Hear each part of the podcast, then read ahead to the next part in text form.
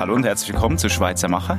Heute im Fokus die Schweiz, das Land der wegweisenden Innovationen. Und Matthias, wenn wir es schon von Innovationen haben und Erfindungen in dieser Folge, lass uns doch mal die Innovation prüfen, über die momentan überall gesprochen wird. Ist zwar nicht aus der Schweiz, aber ChatGPT, kennst du vielleicht? Hast du schon mal ausprobiert? Ich habe es einmal ausprobiert. Also ich schreibe jetzt rein, bitte schreibe uns eine Anmoderation für einen Podcast. Ähm, wir moderieren einen Podcast. Zu Gast ist Tanja Zimmermann, Geschäftsführerin von EMPA, die Eidgenössische Materialprüfungs- und Forschungsanstalt. Schreibe eine Anmoderation. Dann kann ich da auf Enter drücken und da kommt der Text. Willst du den mal vorlesen? Herzlich willkommen zu unserem Podcast. In dieser Folge haben wir eine spannende Persönlichkeit zu Gast. Tanja Zimmermann, die Geschäftsführerin von EMPA, der Eidgenössischen Materialprüfungs- und Forschungsanstalt. EMPA ist eine der führenden Materialforschungsorganisationen weltweit und arbeitet daran, innovative Lösungen für die Herausforderungen von morgen zu finden. Frau Zimmermann wird uns heute Einblicke in die neuesten Entwicklungen und Forschungsprojekte bei EMPA geben und uns zeigen, wie Materialwissenschaften unser tägliches Leben beeinflussen. Wir freuen uns sehr, Sie hier zu haben und sind gespannt auf ein interessantes Gespräch. Einfach so, mit einem Satz kommt das raus. Komm, erzähl nicht, das hattest du vorbereitet. Nein, das ist ChatGPT. Das ist die neueste Innovation. Und da dachte ich mir, das müssen wir jetzt kurz ausprobieren. Äh, ich bin immer wieder verblüfft, was, was alles Können wir das geht. nicht für den ganzen Podcast machen? Nein, das wäre eben schade. Zum Glück sind da noch drei Menschen in diesem Studio und, und sprechen noch face to face auf einer persönlichen Ebene. Sehr gut. Schweizer Macher im Gespräch über Stärken und Chancen. Mein Name ist Dominik Wittmer und mir gegenüber Matthias Alusa, Landesleiter bei der BASF in der Schweiz und uns gegenüber Tanja Zimmermann, Materialwissenschaftlerin und Direktorin der EMPA. Tanja, herzlich willkommen. Danke, ich freue mich hier zu sein. Heute tauchen wir gemeinsam mit dir in die Welt der Erfindungen und Innovationen ab. Aber davor noch ein kleiner Exkurs. Die Schweiz ist seit Jahren führend in Innovationen, dank ihrer Start-up-Szene, innovativen Unternehmen und hervorragenden Universitäten. Vanessa Behrens, Projektmanagerin bei der World Intellectual Property Organization, sagt dazu, Die Schweiz ist tatsächlich schon seit zwölf Jahren an erster Stelle unangefochtener Innovationsweltmeister im Global Innovation Index. Das ist ein Bericht, der hier von uns an der World Intellectual Property Organization publiziert wird. Und ja, die Innovationskraft der Schweiz liegt insbesondere in zwei Bereichen. Zum einen in der Wissenserzeugung. Und damit meine ich, dass die Schweiz wirklich ein Spitzenreiter in Patentanmeldungen ist und gleichzeitig eine hohe Anzahl an wissenschaftlichen und technischen Publikationen erzeugt. Der zweite Stärkenbereich der Schweiz liegt darin, dass sie wirklich hervorragend im Technologietransfer sind. Also renommierte Schweizer Universitäten arbeiten sehr vertraut mit äh, wertschöpfungsorientierten Unternehmen zusammen, um Erfindungen möglichst schnell auf den Markt zu bringen. Eine wichtige Rolle spielt dabei die Eidgenössische Materialprüfungs- und Forschungsanstalt, die EMPA. Seit ihrer Gründung im Jahr 1880 als traditionelle Materialprüfanstalt hat sie sich über die Jahre zu einem interdisziplinären Forschungszentrum entwickelt. Heute spielt die EMPA eine wichtige Rolle bei der Förderung von Spitzentechnologie und Innovationen rund um die Themen wie Energie, Umwelt, Mobilität, Gesundheit und Bautechnologien. Auch wenn es um Technologien zur Reduktion von Treibhausgasen geht, sind die EMPA-Experten ganz vorne dabei. Tanja, ich muss die Frage stellen. Welche Innovation wünschst du dir für die Zukunft? Also ich persönlich wünsche mir einen CO2-Staubsauger, mit dem wir effizient und natürlich auch unter Einsatz von nachhaltigen Energieträgern ähm, aktiv CO2 aus der Atmosphäre entfernen können. Und nachgelagert wünsche ich mir dann so ein modulares System, wo wir dann ähm, verschiedene Konzepte haben äh, für das, was wir mit dem CO2 machen. Also Chemikalien herstellen, synthetische Treibstoffe herstellen, etc. Und es gibt natürlich schon Startups, die in die Richtung gehen. Climeworks zum Beispiel. Ähm, wir haben auch eine CO2 Capture Plant von Climeworks bei uns auf dem Gelände. Aber wir arbeiten ähm, definitiv an solchen Lösungen. Mining the Atmosphere ist das große Stichwort. Ein CO2-Staubsauger. Das wäre ja was Tolles. Das wäre was Tolles, ja. Welche Erfindungen, die es dann jetzt schon gibt, hat den Alltag eurer Meinung nach am stärksten verändert? Für mich ist es ganz klar das Internet. Also ganz eindeutig. Das Internet, das hat alles verändert. Das hat die Art und Weise, wie wir kommunizieren miteinander verändert, die Art und Weise, wie wir arbeiten verändert. Dank ähm, Internet war auch in der Covid-Zeit ein effizientes Arbeiten möglich. Und äh, wir hatten das am Anfang davon, ChatGPT. Das wird nochmal total unsere Art zu arbeiten verändern. Es ist wirklich enorm und ich nutze das inzwischen wirklich im Alltag, weil ich habe wenig Zeit und manchmal gibt mir das äh, eine gute Basis dann, auf der ich dann weiter aufbauen kann. Ja, die künstliche Intelligenz ist ja noch eine Stufe weiter als das Internet. Matthias? Also ich hätte genau das Gleiche gesagt. Also ja. wenn wir uns mal, mal vor Augen führen, wie viele Stunden wir heute mit irgendwelchen Devices äh, zubringen, mhm. um online unterwegs zu sein, dann kann man, glaube ich, wirklich mit Fug und Recht sagen, das hat unseren Alltag massivst verändert. Tanja, bist du ein Fan von Star Wars oder Star Trek? Total. Also ich bin ein Fan von Star Trek, viel mehr als Star Wars. Und ich kann euch auch erklären, warum. Also Star Trek habe ich mit meinem Bruder und mit meinem Vater, habe ich, glaube ich, jede Folge gesehen. Mhm. Und was ich so toll daran fand, ist, das hat wirklich die Zukunft so vorweggenommen. Es gab so eine idealisierte Zukunft, wo die Gesellschaft miteinander vereint war. Es gab keine ähm, Streitigkeiten mehr in der Gesellschaft. Es gab auch das Gender-Thema nicht. Man hat dort ähm, Frauen und Männer gleichzeitig irgendwie in den Weltraum geschickt. Und es war irgendwie so ein Zusammenspiel zwischen Wissenschaft, Technologie und Zusammenarbeit, aber auch Toleranz. Und das fand ich unglaublich toll. Also das ähm, hat mir gefallen, mich inspiriert.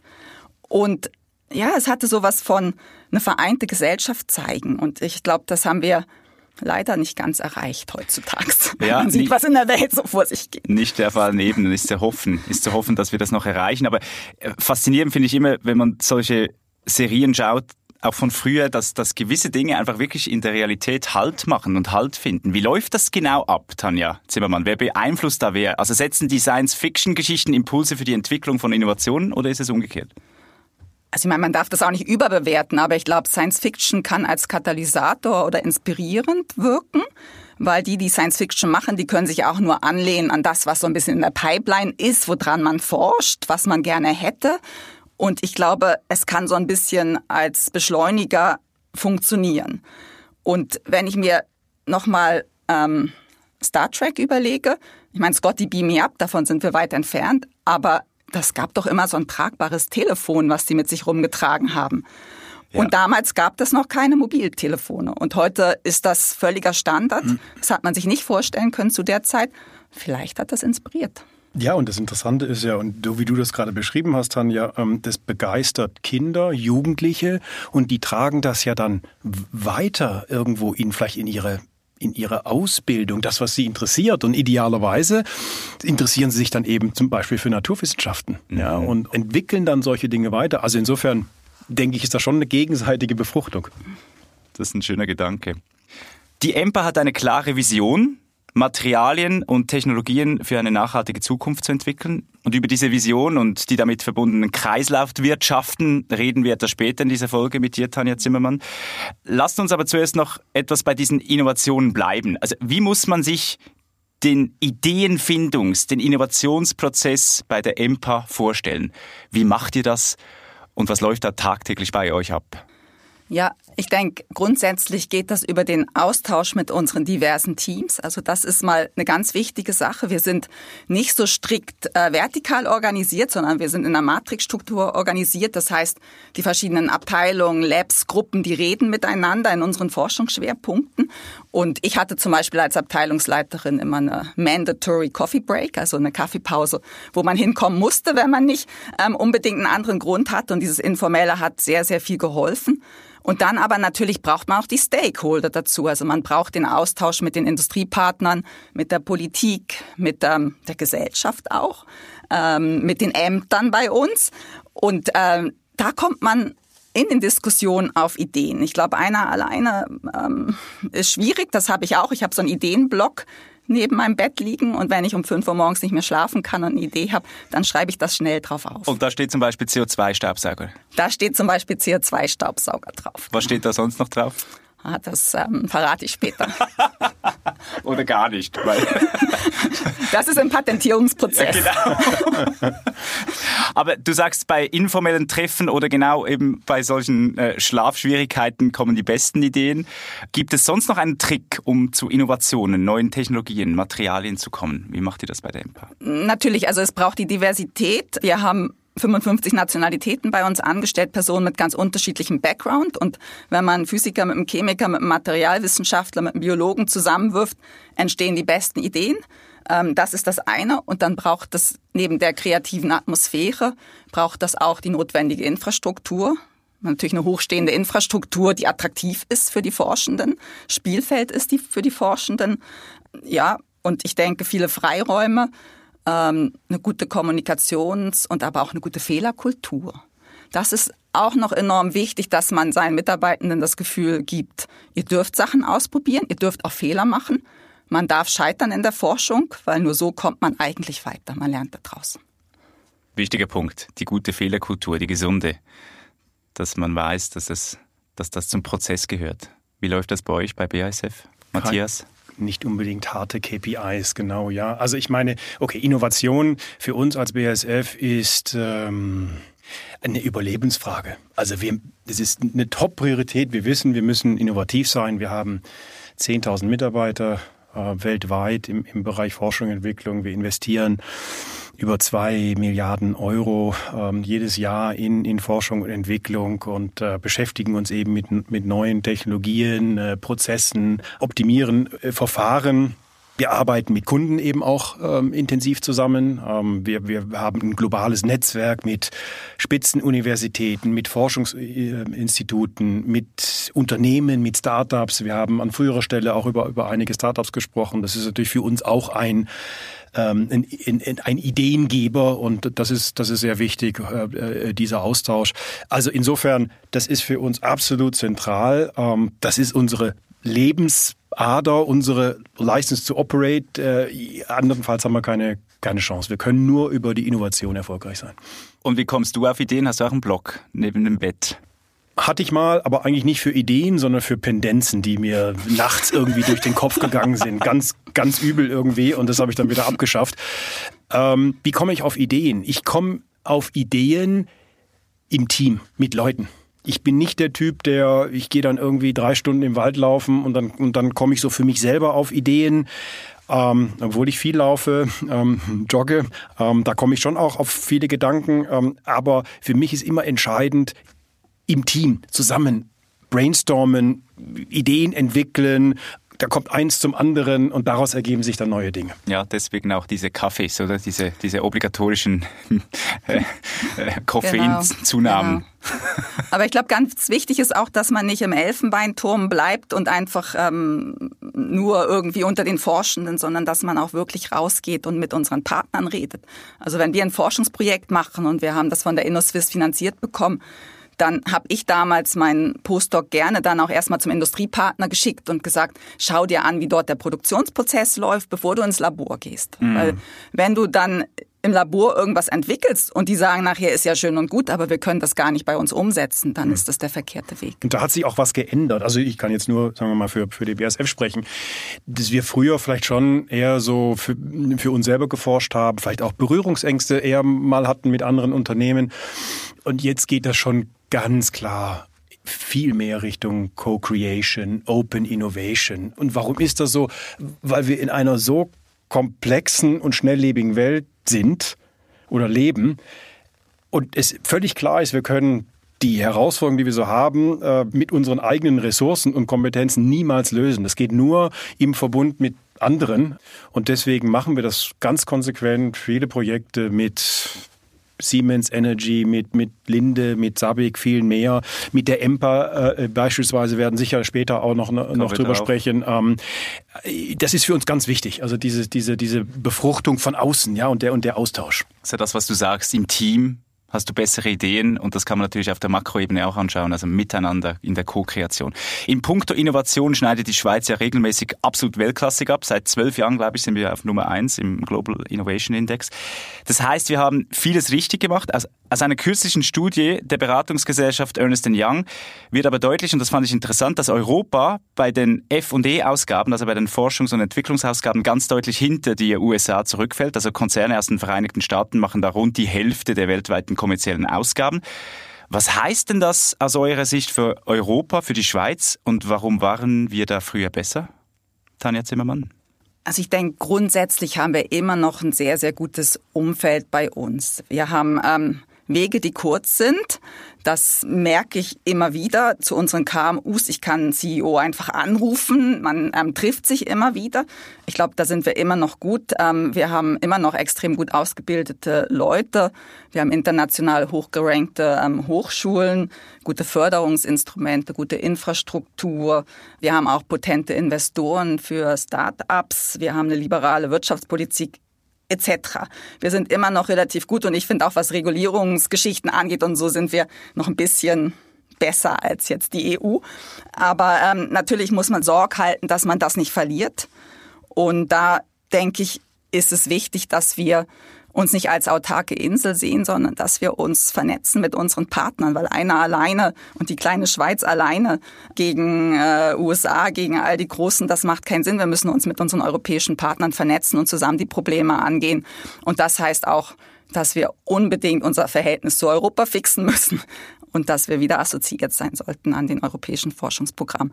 Und ich glaube, gemeinsam können wir dann vieles erreichen. Ich würde es nicht zu negativ sehen. Das Interessante ist ja, ich habe die Studie auch gesehen. Das stimmt, ja, Europa ist da ziemlich stark zurückgefallen offensichtlich. Aber das Interessante ist, dass die Schweiz auf Nummer 6 ist. Mhm. Also die kleine Schweiz ist auf Nummer 6, was die Forschungs- und Entwicklungsinvestitionen oder Aufwendungen angeht. Das finde ich bemerkenswert. Die arbeiten zusammen, haben wir angetönt, die EMPA und BASF. Könnt ihr einem Laien wie mir kurz erklären, wie? In welchen Themengebieten? Also wir, ja, wir arbeiten schon über viele Jahre äh, zusammen und haben viele Dinge, äh, denke ich, gemacht. Äh, Im Moment äh, geht das eigentlich primär um, um drei Dinge tatsächlich. Ähm, oder würde ich mal drei Dinge vielleicht herausheben. Ähm, die EMPA und Tanja wird sicherlich auch noch was dazu sagen später, beschäftigt sich ja intensiv mit dem Thema Kreislaufwirtschaft, nachhaltiges, nachhaltiges Bauen. Und das ist eben ein Schwerpunkt, ähm, wo wir, wo wir intensiv miteinander arbeiten. Da geht es äh, darum, wie macht man Bauen klimaneutraler, ähm, effektivere Materialien, äh, dass weniger Material eingesetzt wird. Da geht's um Dinge wie 3D-Druck ähm, mhm. von beispielsweise Treppen oder Deckenelementen, Bodenelementen. Ähm, es geht um das Thema Lichtmanagement, auch ein ganz interessantes Feld. Also wie schaffen wir es, das Sonnenlicht äh, viel besser zu nutzen, so dass wir im Winter nicht ständiges Licht anmachen müssen und im Sommer nicht die Storen runterlassen müssen die ganze Zeit, weil es viel zu hell ist? Oder wie bekommen wir Licht tief in den Gebäude rein, dass auch ein, ein, äh, ein Raum vielleicht ohne Fenster äh, mit, mit eigentlich Tageslicht äh, beleuchtet werden kann? Also das sind Dinge rund um das Thema nachhaltiges Bauen.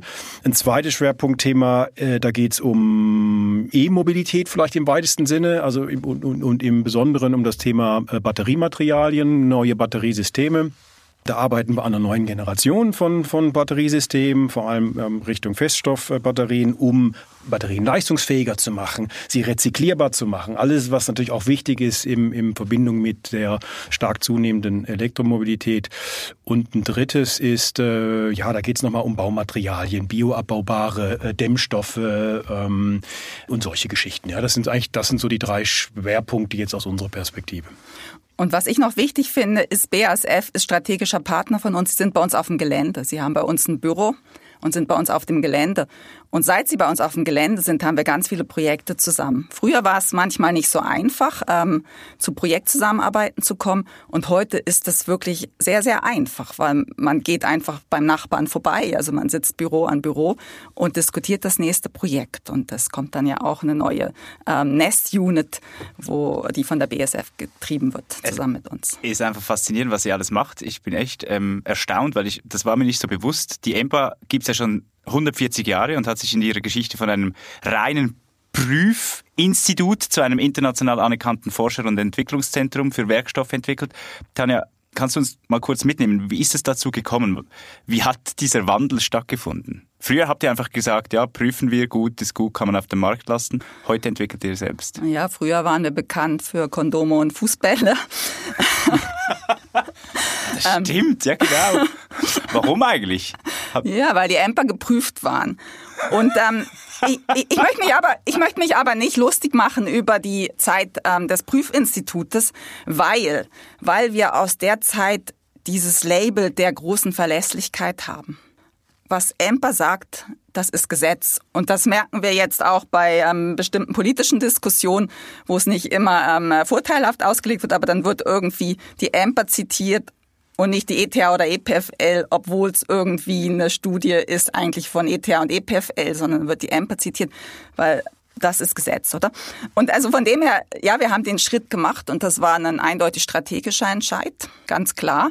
Ich denke, ähm, die Schweiz hat schon in den 1980er Jahren gemerkt, dass äh, Innovation, Technologie, dass das entscheidend ist. Es hat dann aber noch gedauert, bis 2000, 2001, 2002. Dann kam der Louis Schlappach als neuer Direktor mit dem ganz klaren Auftrag, aus der Prüfinstitution eine Forschungsinstitution zu machen. Und das ist auch sehr gut gelungen.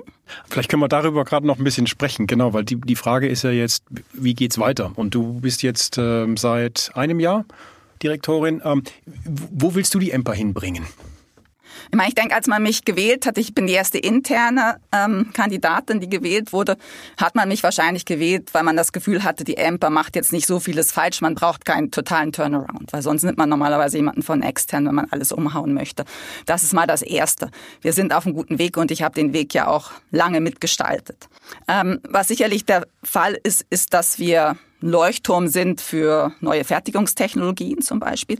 Und ich möchte eigentlich auch ein Leuchtturm werden für äh, neue Dekarbonisierungstechnologien, für das Thema Energietransition, für das ähm, Energie, ähm, auch CO2-Mitigation, für das Thema Ressourceneffizienz etc. Dort möchte ich, dass wir wirklich eine wichtige Rolle spielen und dass wir als die Institution gesehen werden, die wirklich praktische Lösungen bringt, oder? Was heißt das konkret? Was sind das für praktische Lösungen, die da angestrebt werden?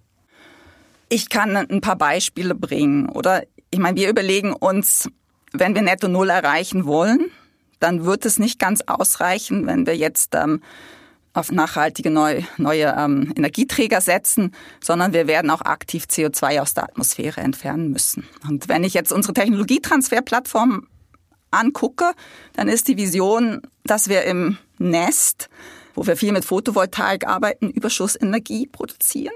Diese Überschussenergie kann man dann nehmen, um in unsere Technologietransferplattform MOVE zu gehen, die Mobilität der Zukunft, kann damit Hydrolyse von Wasser machen, Wasserstoff herstellen als synthetischen Energieträger. Dann fangen wir CO2 aus der Luft, bringen CO2 und Wasserstoff zusammen, stellen synthetisches Methan her das kann man als ähm, synthetischen Energieträger nutzen. Und wenn wir aber das CO2 längerfristig verschwinden lassen wollen, dann können wir das auch wieder aufschließen, wieder Wasserstoff machen. Natürlich immer nachhaltig mit Solarenergie und festen Kohlenstoff. Und den festen Kohlenstoff, das ist aus, aus dem CO2 aus der Luft, den kann man in Baumaterialien verschwinden lassen. Zum Beispiel im Zement. Das machen wir im Moment. Das heißt, es gibt dann keinen hellen Zement mehr, der ist dann ein bisschen dunkler.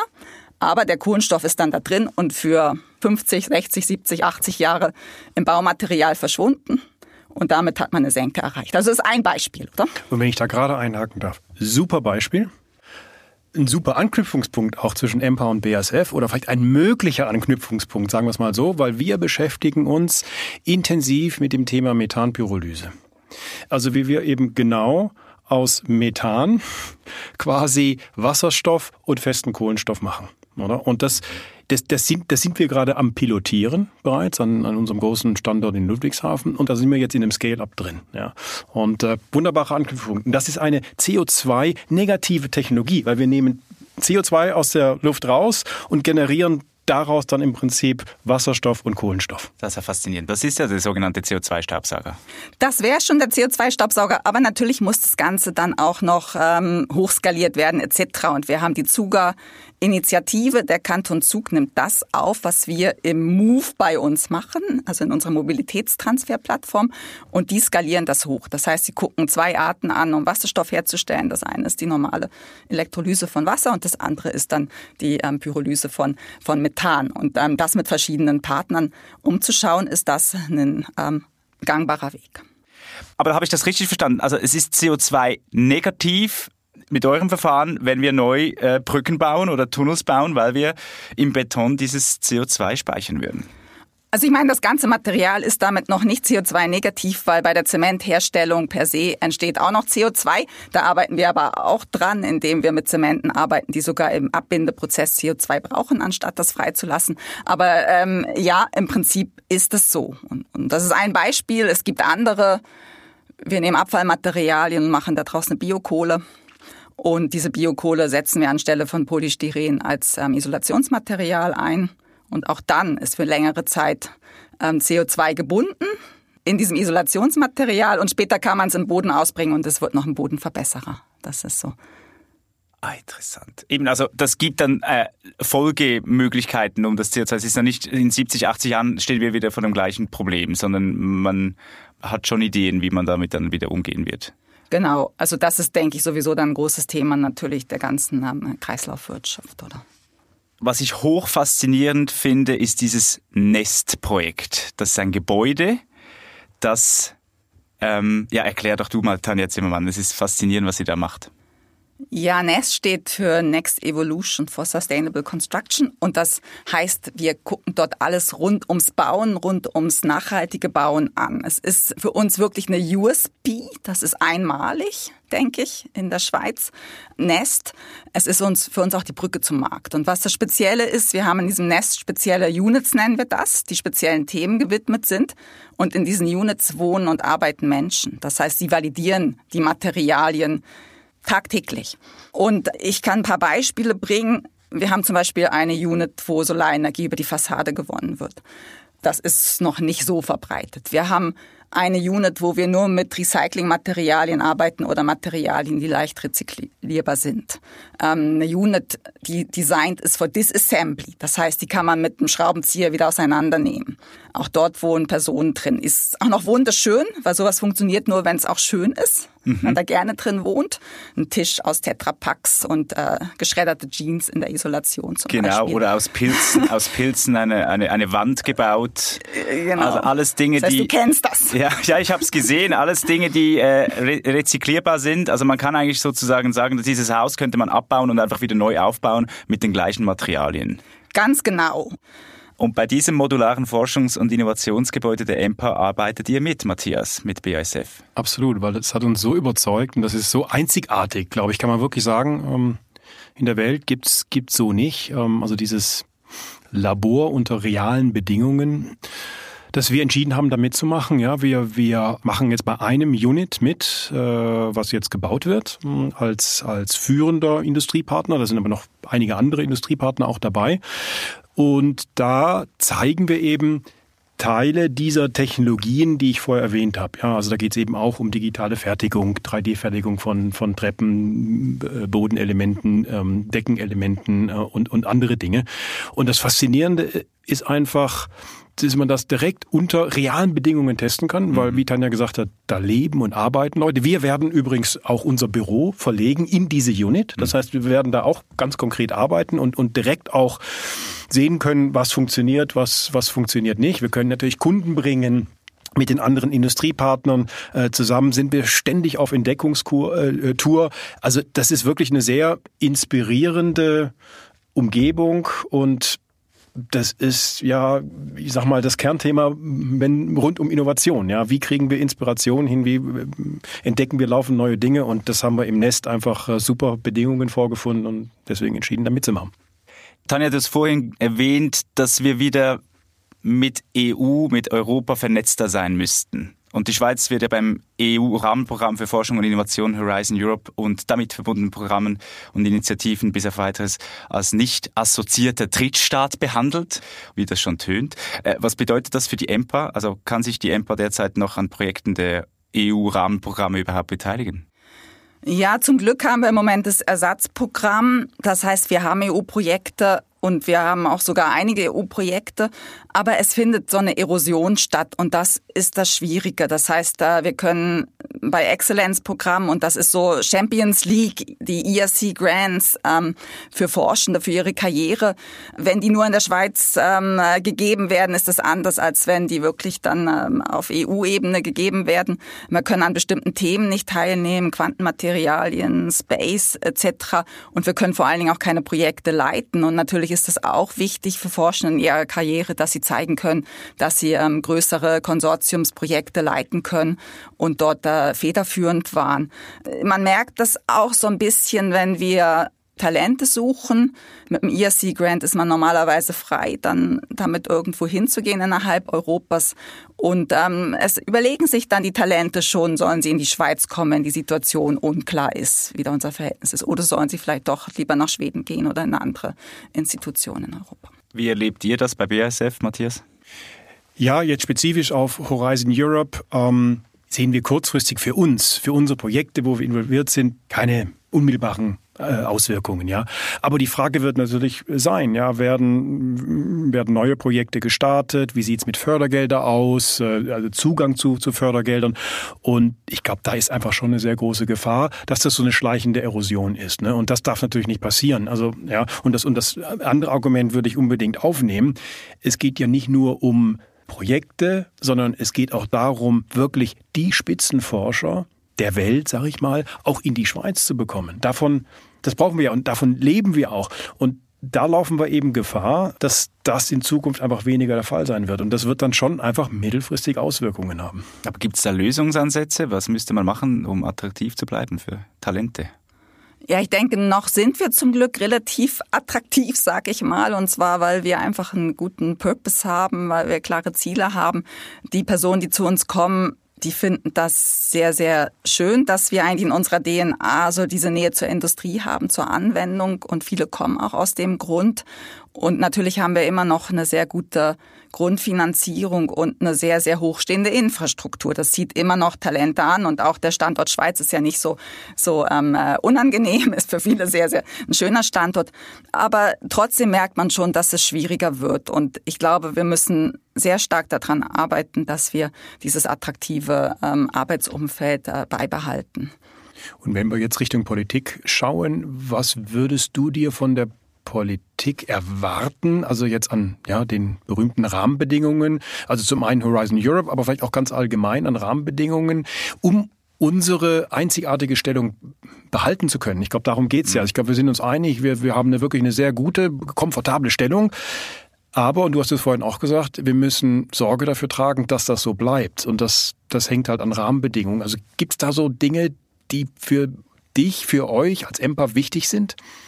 Ich denke, wir haben schon einmalige Funding-Instrumente mit der InnoSwiss zum Beispiel, wo man relativ ähm, leicht auch mit Industriepartnern zusammenarbeiten kann. Ähm, Nationalfonds, wir, wir sind da wirklich recht gut unterwegs und ausgestattet und das wird von der Politik auch gefördert. Ich glaube, das muss unbedingt so ähm, beibehalten werden. Wir brauchen auch eine Landschaft, wo ähm, Start-up-Förderung ermöglicht wird, unterstützt wird. Das wünsche ich mir auch von der Politik, dass man dort gute Bedingungen hat für unsere jungen Unternehmer, die rausgehen und ähm, generell, dass man natürlich im Rahmen auch von Budgetkürzung, Diskussion und ich weiß, es wird schwieriger, dass man nicht vergisst, dass das wirklich ein ganz, ganz wichtiger Pfeiler ist von der Schweiz, die Innovation und dass man dort ähm, wirklich auch viel rein investiert weiterhin, so dass unser gutes Hochschulranking und die ETH ist Spitze, dass das bleibt, oder? Und dass wir dort nicht abfallen. Das ist, glaube ich, ganz wichtig. Also das finde ich schon fast ein gutes Schlusswort, oder? Also weil das hat sich ja jetzt wie ein roter Faden durchgezogen. Beim Thema Innovation können wir nur exzellent sein, wenn wir zusammenarbeiten, wenn wir die klugsten Köpfe, die klugsten Unternehmen zusammenbringen. Tanja Zimmermann, herzlichen Dank für das wirklich sehr, sehr spannende Gespräch, wie ich fand, sehr inspirierend. Du, man spürt, du, du sprühst vor Ideen und, und Leidenschaft. Ich wünsche dir ganz viel Glück für deine wichtige Aufgabe bei der EMPA. Ähm, ich wünsche uns zusammen in der Schweiz ganz viel Glück ähm, und, und Erfolg äh, dabei, weil ich glaube, das ist jetzt wieder deutlich geworden. Wir sind sehr, sehr gut unterwegs. Ähm, ich glaube, darauf können wir und sollen wir stolz sein. Aber wir müssen eben schauen, dass wir die starke Stellung auch behalten und dafür braucht es wirklich kluge Persönlichkeiten wie Tanja und ähm, deswegen herzlichen Dank nochmal und äh, viel, viel Erfolg. Vielen Dank euch, es hat viel Spaß gemacht zu diskutieren und ja. EMPA-Chefin Matthias Alusa, Landesleiter der BASF, das war sehr toll mit euch. Herzlichen Dank. Schweizer Macher. Im Gespräch über Stärken und Chancen.